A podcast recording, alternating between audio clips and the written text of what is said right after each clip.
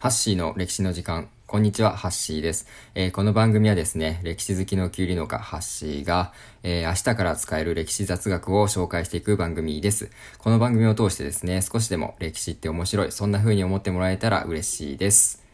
えー、では早速、今回のテーマなんですが、キャリアウーマン、春日の局のしくじりとはというテーマでお送りさせていただきます。え前回の放送でもあの紹介した春日の局なんですが、一体どんな人物なのか、え今回はその春日の局の生涯と、え彼女の犯したしくじりについて紹介していきたいなと思います。えー、春日の局のイメージ、どんな感じでしょうか僕はですね、えー、徳川家光の、えー、乳母を務めて、えー、多くのトップとなっていた人物。まあ、ラスボス、多くのラスボス的存在として君臨していた、とても、まあ、偉い人のイメージっていうのが強かったんですけど、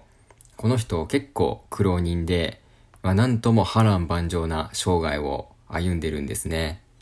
春日の局はですね、名前を斎藤福と言って、えー、美濃の国の斎藤氏の一族で、まあ、斎藤利光っていう人物の娘として誕生しました。まあ、父であるその斎藤利光という人物は、あの、明智光秀の家臣として、まあ、信頼の厚い人物でした。しかも、斎藤家は、あの、武家の名門なので、割と、あの、幼い頃から恵まれた生活をしていました。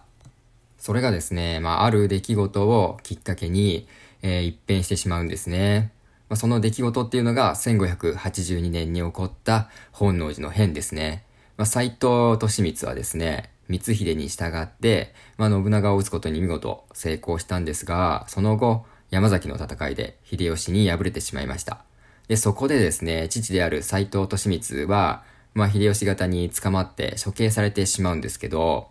まあ、福はですね、逃げる途中に、その現場をなんと目撃してしまったそうです。まあ、この時、えまだ4歳でした。まあ、うちの娘と同い年ぐらいですね。まあ、なんとも衝撃的な出来事ですね。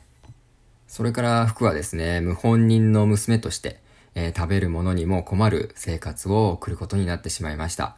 まあ、この辺はですね、あの、光秀の娘の玉もそうでしたが、まあ、本能寺の変の影響ってめちゃくちゃ大きいですよね、歴史的に見ると。まあ、この出来事で本当にいろんな人の人生が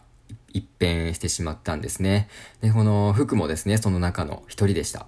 その後はですね、まあ、母方の親戚や、まあ、縁のあった土地でお世話になりながら、まあ、いろんな教養を身につけてですね、まあ、紆余曲折ありながらも、最終的には、後の、えー、徳川将軍の、三代将軍の家光の乳母に抜擢されてですね、将軍の総合プロデューサー的な立場に大出世していきます。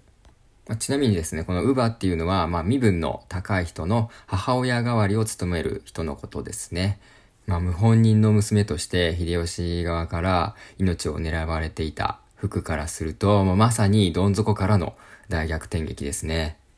そんな多くのラスボス的存在として君臨していた春日の局ですが、まあ、なんと自分の決めたルールのせいで、えー、野宿する羽目になるというしくじりを犯してしまってたんですね。まあ、前回のお話でも話しましたが、まあ、春日の局はですね、家光好みの女性をたくさん集めて、まあ、将軍以外の男性が入れないという様々な掟を作ったり、まあ、女性たちにですね、ランクをつけたり、まあ、結構厳しく取り締まってたそうです。で、その掟の中にですね、えー、午後6時以降は門の出入りを禁止するというものがあって、まあ、なんと、春日の局本人がですね、あの、ある時その門限を破ってしまったんですね。まあ日頃から結構周りに厳しくルールを守らせていたんで、まあ当然ですね、まあ多くのラスボス的存在であっても見逃してもらえずですね、門の外で一晩野宿する羽目になってしまったんです。まあまさか自分の定めた掟のせいで、まあ、自分が野宿する羽目になるとは春日の局本人も思ってなかったでしょうね。まあ、これはスーパーキャリアウーマンの春日のつぼねにとっても、まあ、最大の誤算だったんではないでしょうか。はい。というわけで今日はですね、えー、キャリアウーマン、春日のつぼねのしくじりについてお話しさせていただきました。えー、最後まで聞いていただきありがとうございました。ハッシーでした。